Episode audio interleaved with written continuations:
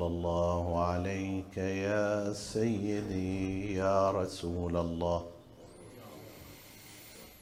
صلى الله عليك وعلى ابن عمك أمير المؤمنين وإمام المتقين. صلى الله عليك وعلى ابنتك الصديقة سيدة نساء العالمين. صلى الله عليك يا سيدي ويا مولاي يا أبا عبد الله الحسين. ما خاب من تمسك بكم وامن من لجأ إليكم. يا ليتنا كنا معكم فنفوز فوزا عظيما. كل غدر وقول إفك وزور هو فرع عن جحد نص الغدير. فتبصر تبصر هداك إلى الحق فليس الأعمى به كالبصير. يوم أوحى الإله يأمر طه وهو سار أنمر بترك المسير.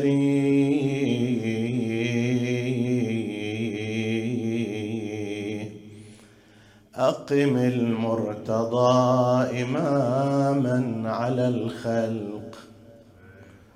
ونورا يجلود جدي جوري. فرقا آخذا بكف علي. منبرا كان من حدوج وكوري. إن هذا إمامكم وولي الأمر بعدي ووارثي ووزيري. بايعوه وبعدها طلبوا البيعة منه. لله ريب الدهور. أسرعوا. يوم غاب أحمد للغدر وخافوا عواقب التأخير.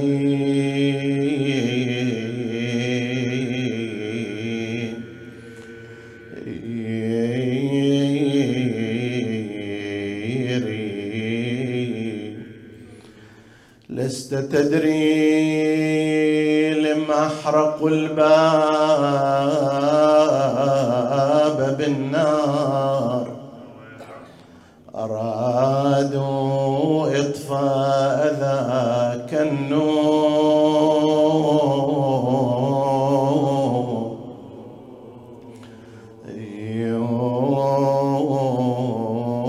يوري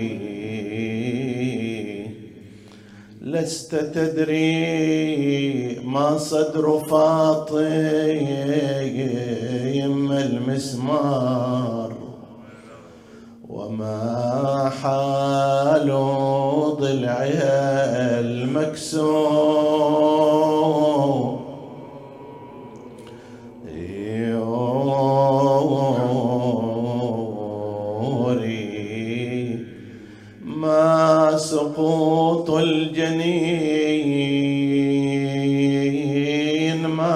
حمرة العين. يين وما بال قرطها المنثور. يوري دخلوا الدايار وهي حسرى بمرأة. علي ذاك الأبي الغيور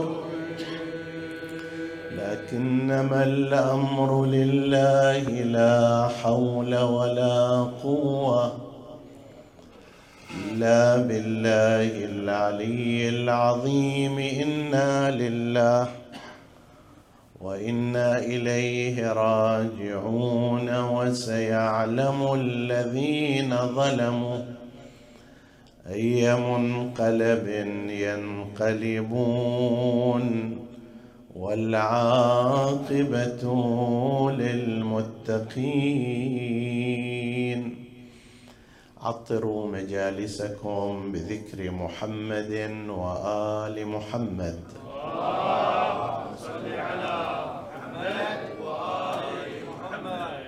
أنا متعود على ثلاث صلوات فإما أتعود على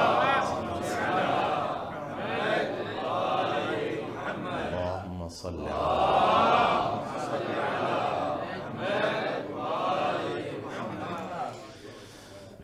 أيام الفاطمية الثالثة بناء على رواية الخمسة وتسعين يوما أنها بقيت سلام الله عليها بعد وفاة أبيها رسول الله صلى الله عليه وآله. حديثنا في هذه الليلة يتناول الحدث الأكبر الذي حدث بعد وفاة رسول الله صلى الله عليه وآله وهو تهجم البعض على بيت الزهراء صلوات الله وسلامه عليها وارتكاب الظلامات في حقها وشأنها. نحن عندما نبحث هذه القضايا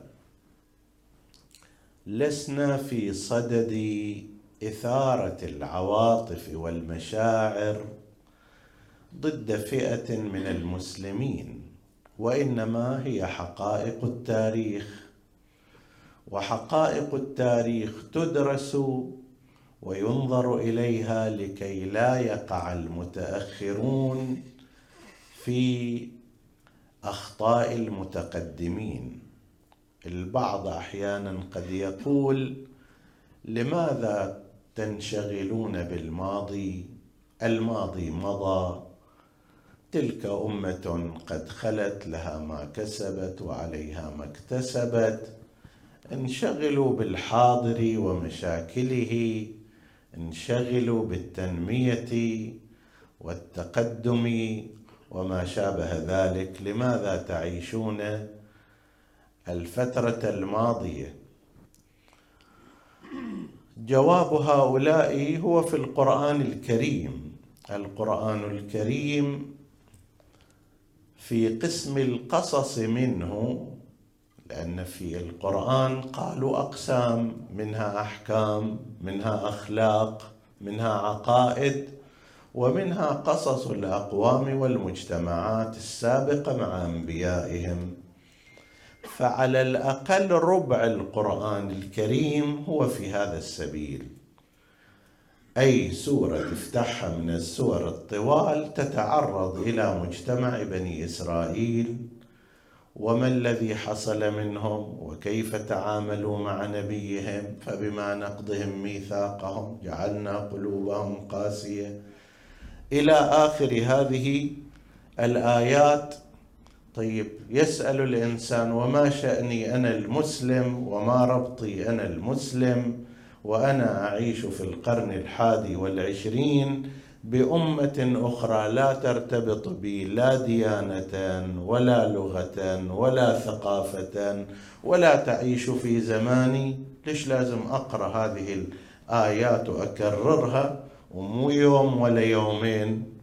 طيب لماذا القرآن الكريم تحدث عن قضايا بني إسرائيل بهذا التفصيل الكبير. أيضا كان يمكن القائل أن يقول لماذا لا تترك هذه القضايا الماضية وينشغل المسلمون بحاضرهم شعليهم بقضية بني إسرائيل. ليش ما يشتركون فيهم؟ لا معهم لا في ديانة ولا في لغة ولا في ثقافة ولا في موقع جغرافي. بس مع ذلك القرآن الكريم يكرر هذا هذه القصة وهذه القضايا. والسبب أن ما يجري على المجتمعات والأمم من عوامل سقوط أو عوامل صعود هي واحدة. سواء قبل 3000 سنة أو قبل ألف سنة أو بعد مئة سنة. ماكو فرق. تتغير الأسماء تتغير الوسائل لكن أصل عوامل السقوط كيف يسقط مجتمع هي واحدة. ولذلك جاءت الرسالات السماوية لكي تعالج عوامل السقوط هذه.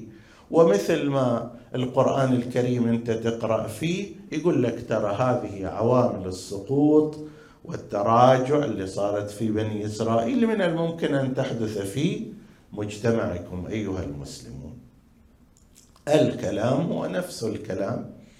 عندما نتحدث عما جرى في زمان رسول الله بعد زمان رسول الله أيام الدول المختلفة إنما نريد أن نتبين عوامل السقوط عوامل الصعود أسباب الانحراف كيف لا نقع فيها نحن في هذا الزمان لهذا السبب.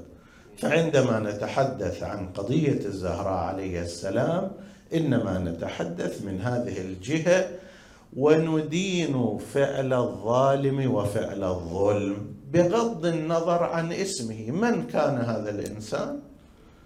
إذا كان ظالما إذا كان متجنيا إذا كان متعديا يتبرأ الإنسان من هذا الظلم في أي وقت من الأوقات حصل وفي أي زمان حدث. قضية الهجوم على بيت الزهراء عليه السلام هي من أوضح مظاهر مخالفة العدالة التي حدثت في مجتمعنا المسلم. في هذا الأمر تارة يبحث الإنسان في تفاصيله. ما الذي حدث بالتحديد؟ وتارة يبحث في أصله. وهناك من يقول أساسا لا يمكن أن يكون هذا حدث بعد وفاة رسول الله. كيف يمكن؟ هناك جهة تنكر أساسا. في المسلمين تنكر أساسا أن يكون قد وقع شيء على بيت فاطمة الزهراء عليه السلام. يقدمون لك بعض المبررات في هذا. منها يقول لك أن موقع الصديقة الطاهرة فاطمة عليه السلام بين المسلمين عموما هو موقع عال متسام كل المسلمين يعرفون فاطمة. ويعرفون فضلها ويعرفون الأحاديث التي وردت في شانها كيف يمكن أن يهجم جماعة ويقتحمون هذا ويقتحموا هذا البيت والى غير ذلك؟ ما ممكن هذا؟ فإذا هذه الأخبار غير صحيحة. هذا فد. توجيه يوجهه أصحاب هذه الفكرة.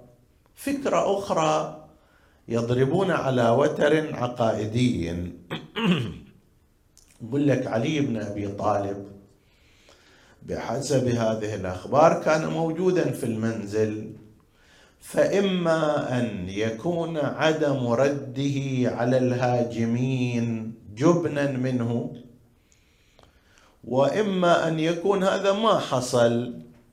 واحد يهجم على بيته من قبل جماعة وهو الفارس المغوار الذي تعرفه الحروب ومع ذلك يجلس لا يحرك ساكنا. إما هذا الخبر مو صحيح وإما إذا إذا صحيح فهذا علي بن أبي طالب ليس هو ذلك الرجل الشجاع. وكلا الأمرين فيه محذور نحن نجيب بشكل سريع عن كلا الأمرين إن شاء الله تعالى بعد الصلاة على محمد وآل محمد. اللهم صل على محمد وال محمد بالنسبة إلى السؤال الأول أو التوجيه الأول أنه لا يعقل أن يكون هناك هجوم على بيت الزهراء. مع معرفة الناس بفضلها وشأنها ونسبها وموقعها من المسلمين ما يمكن أن يصير هذا.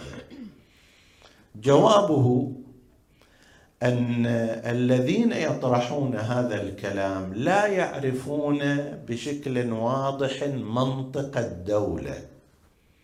الدول إليها منطق خاص غير منطقك أنت الفرد. الإنسان المؤمن.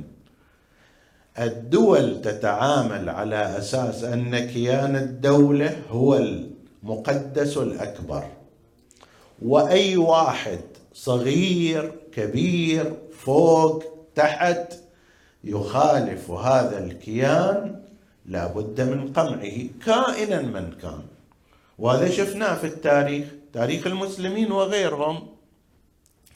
لما يجي يقول إلى ابنه لئن نازعتني لآخذن الذي فيه عيناك.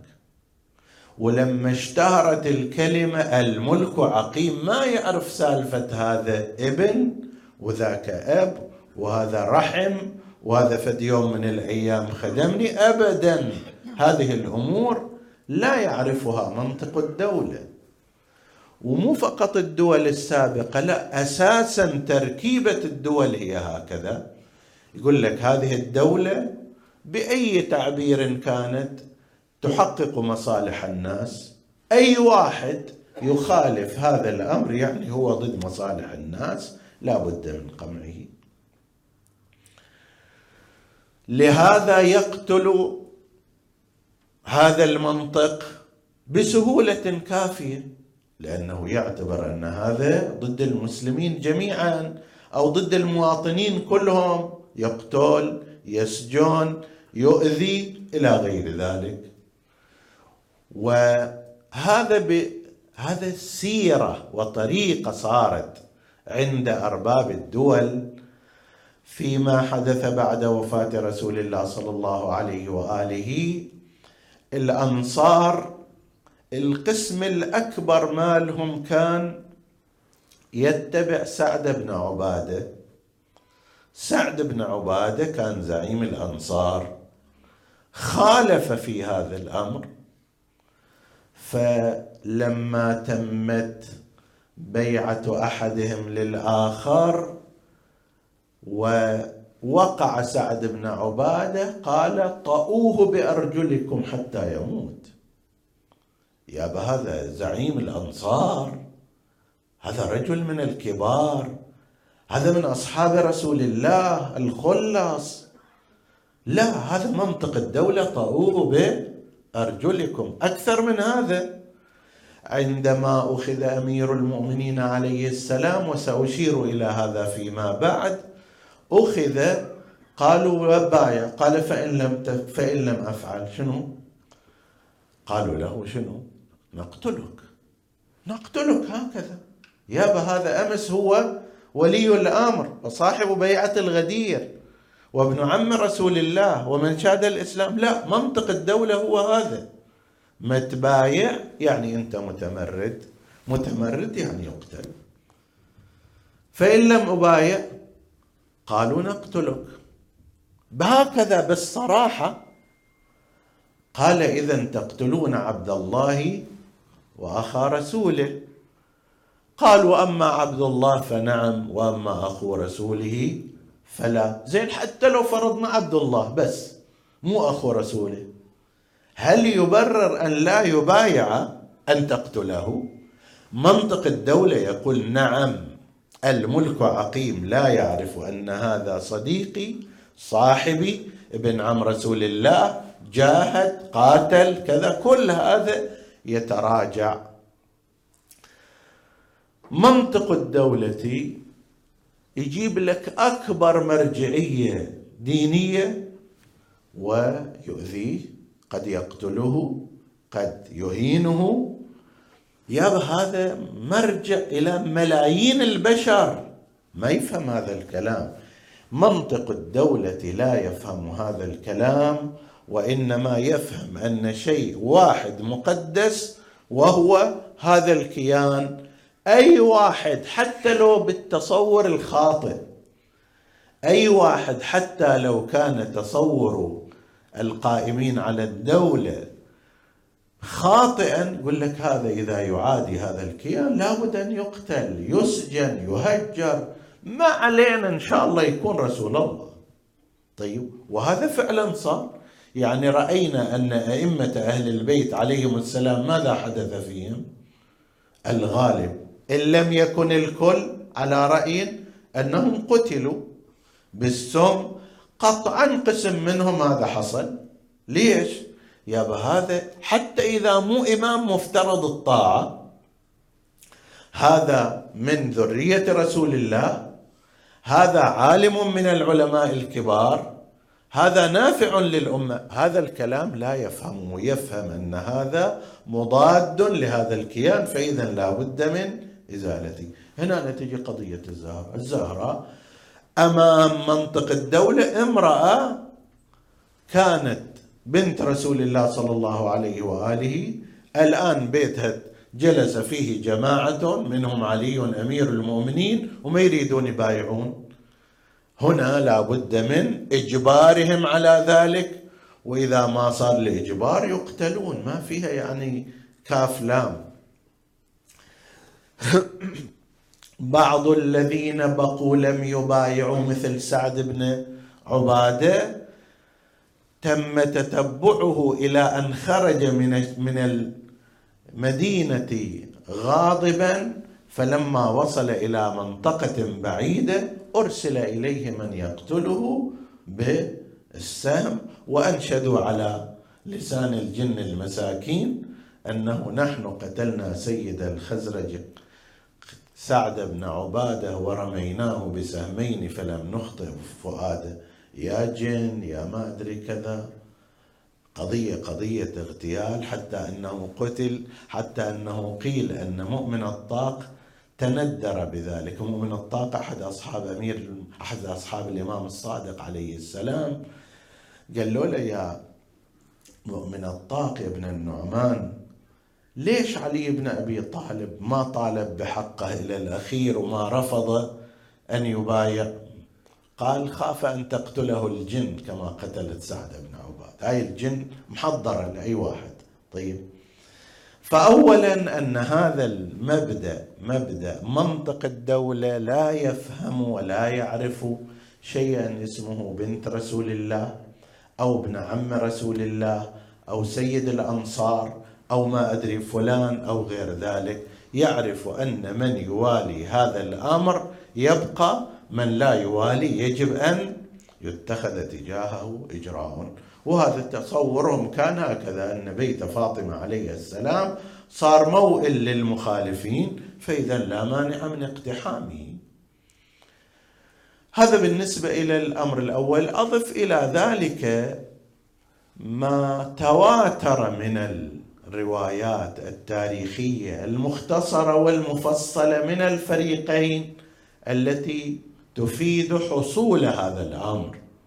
بعضها بشكل تفصيلي بعضها بشكل إشارة بعضها في سطر بعضها في نصف صفحة من مؤرخين ومحدثين من مدرسة الخلفاء ومن مدرسة أهل البيت. هذا بالنسبة إلى القسم الأول من الجواب.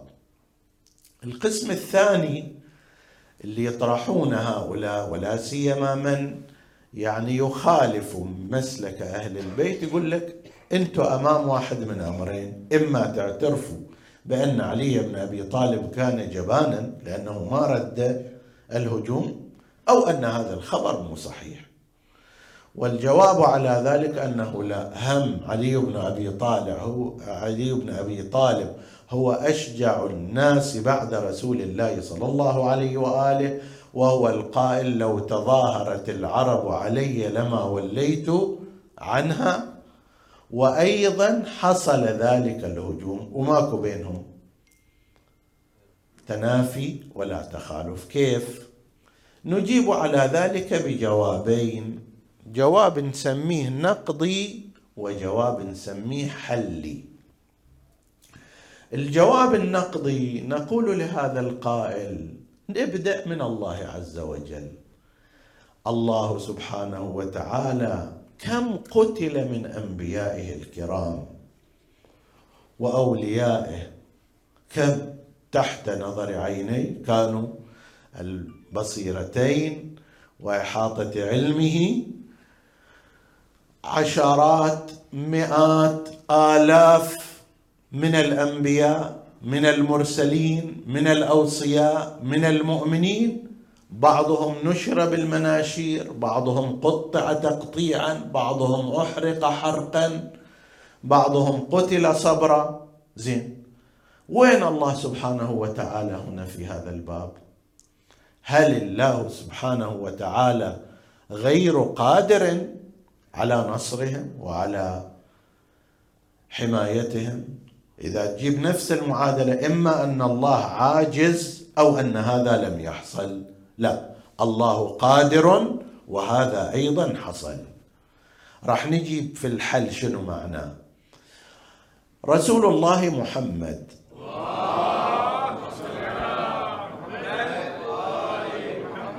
شقد ألقي عليه من الأذى؟ لوثوا ظهره الكريم بسل البعير رموا أمامه الأحجار في مناسبة ذكرى السيدة الصديقة فاطمة عليه السلام. ينقل هذا حتى في مصادر مدرسة الخلفاء أن رسول الله صلى الله عليه وآله كان يصلي تجاه الكعبة فجاء عبد الله بن الزبعر السهمي بأمر من كبار قريش ورمى عليه الفرث وسل الناقة. سل الشيء يعني مثل مثل الرحم اللي والأمعاء والحشوة الداخلية لل للبهيمة ولا سيما في الناقة.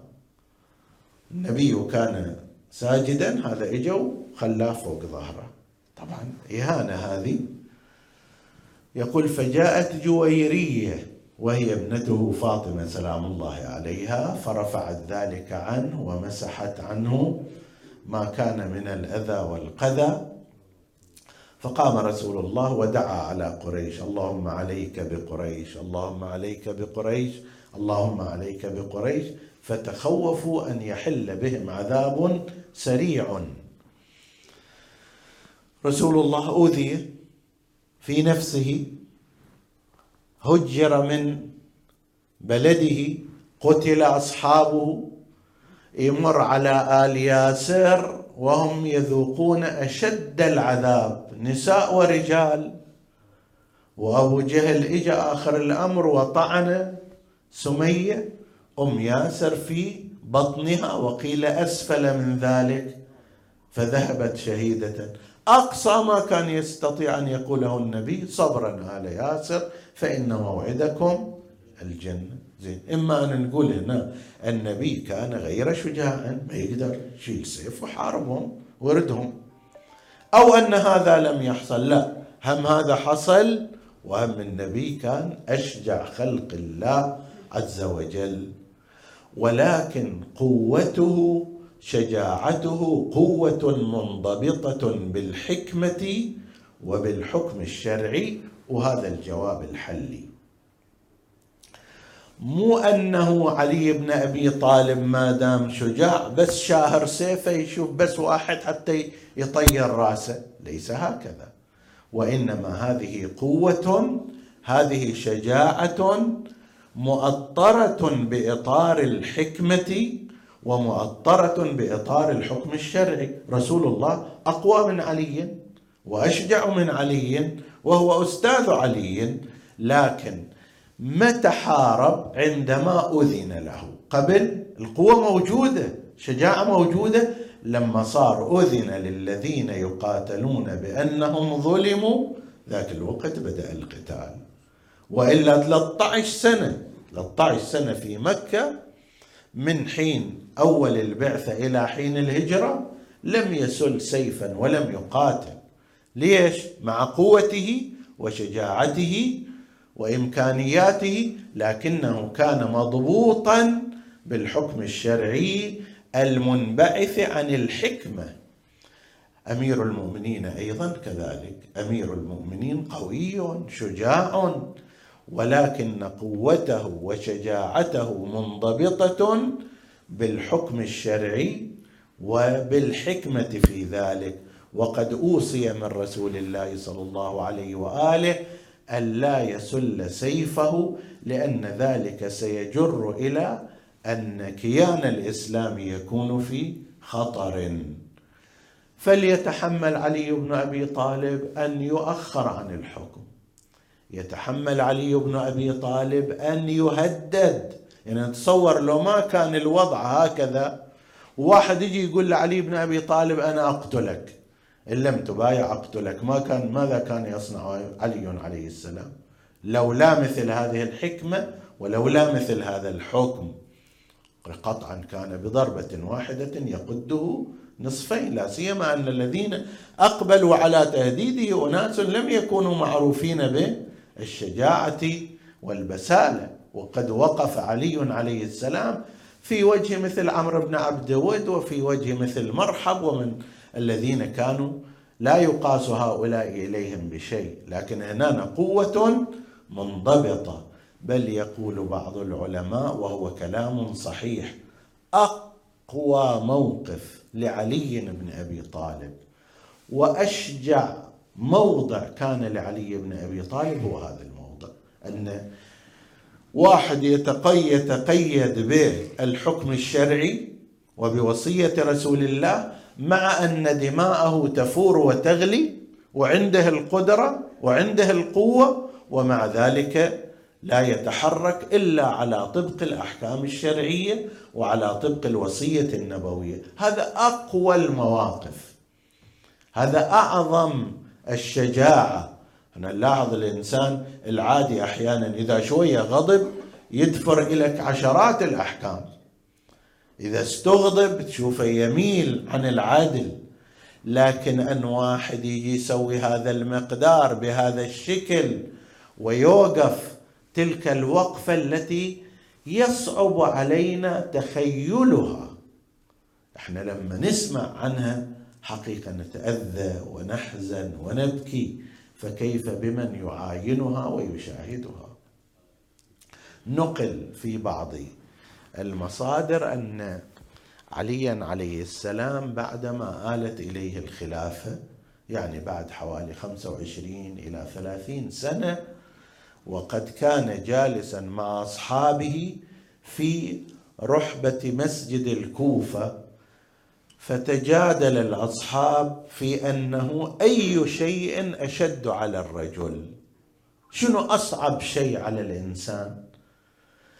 أحدهم قال أصعب شيء على الإنسان أنه يربي شابا مؤمنا قويا يتكئ عليه يعتمد عليه فإذا بلغ هذا المبلغ ذاك الوقت يقتل ظلما. هذا أشد شيء على الإنسان.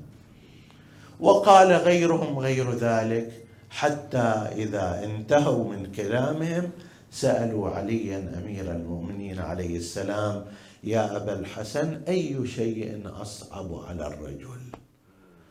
فدمعت عيناه بأبي وأمي وقال أصعب شيء على الرجل أن تضرب زوجته. أن تضرب زوجته أمام عينيه ثم لا يستطيع أن يدفع عنها. هذا أصعب شيء عن سيدي يا أمير المؤمنين خمسة وعشرين سنة. 25 سنة وهو يعيش هذا الألم يعيش هذا الحزن. تأتي هذه الصورة للصديقة الزهراء صلوات الله وسلامه عليها أمام عينيه وهي بين الحائط والباب تنادي إليك. إليك يا فضة خذيني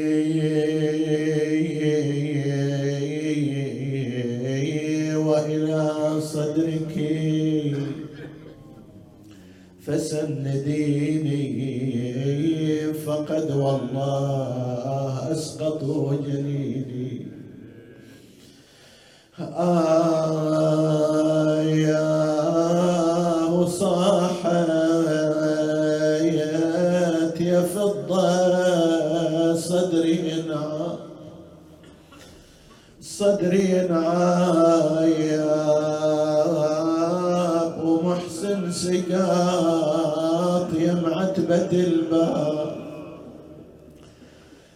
يا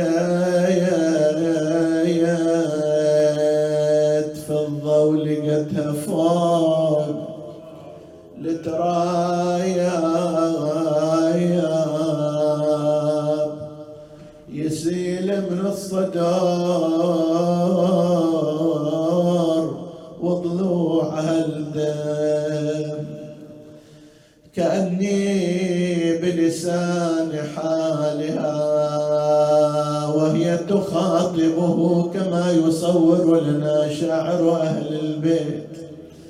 يقول لو تلحظ بعينك ثبير الزلزل وذاب وقبال عينك يعصرون.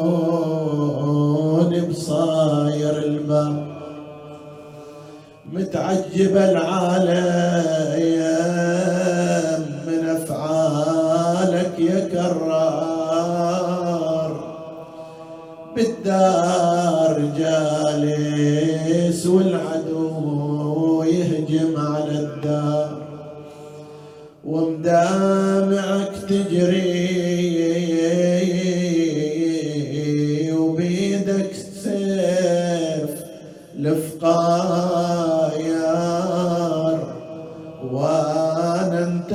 فضة وجنيني خرب الأعتاب وفاطمة ومن صريت خلف الباب من الضلع مكسور. إيدي على ضلعي حيدر والدم يفور.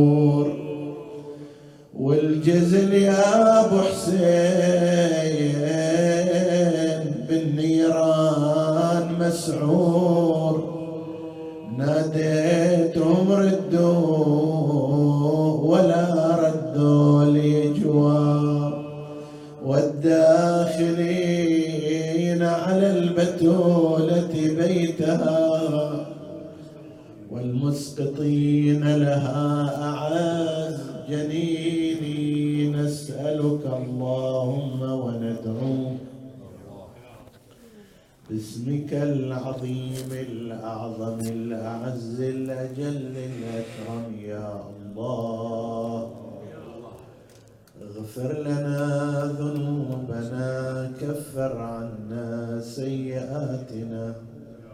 آمنا في أوطاننا.